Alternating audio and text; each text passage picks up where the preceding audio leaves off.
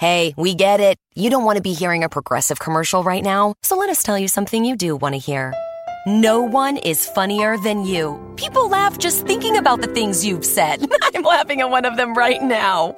Coworkers repeat your jokes at the office, but they're never as good as when you tell them, and shame on them for trying.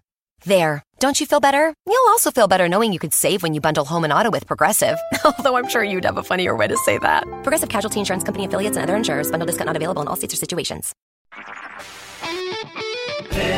Smartcast.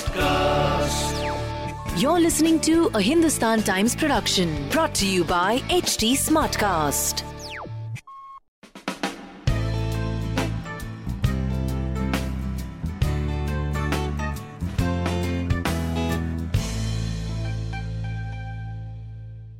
Hi guys, how's it going? It's Fashion O'Clock and you're with Manish.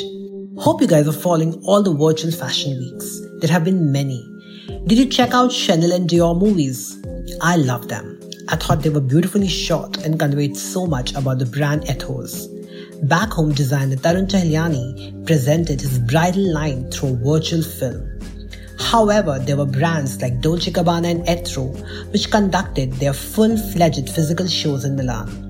While virtual shows are definitely the present day reality, as pandemic shows no signs of fading out, most designers are keen to go back to the traditional runway format. And I don't blame them. In fact, an area of critics are of the viewpoint that one rarely gets to catch the details of the outfits in a high fashion film, which defeats the whole purpose, doesn't it? What's the point if you can't catch all the details? The embroidery, the sheen of the fabric, and how it falls on the body of the model.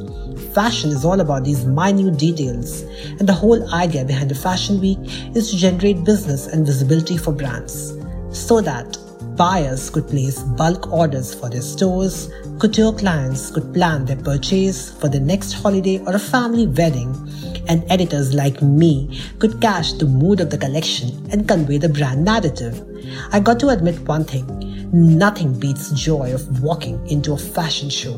The thrill of seeing the who's who wearing what, who's sitting next to who, who walked in late, who's closing the show and who's opening it. The drama remains unparalleled. My guess is once the pandemic ends and vaccination comes out, it'll be back to business as usual. The cycle of ready to wear, resort, and couture shows happening in Milan, Paris, London, New York, and back home in Delhi will continue. I can't wait to catch a physical show, fully dressed to the nines. Hope that happens soon enough. Which brings me to the end of the episode. Take good care, guys, and ciao for now.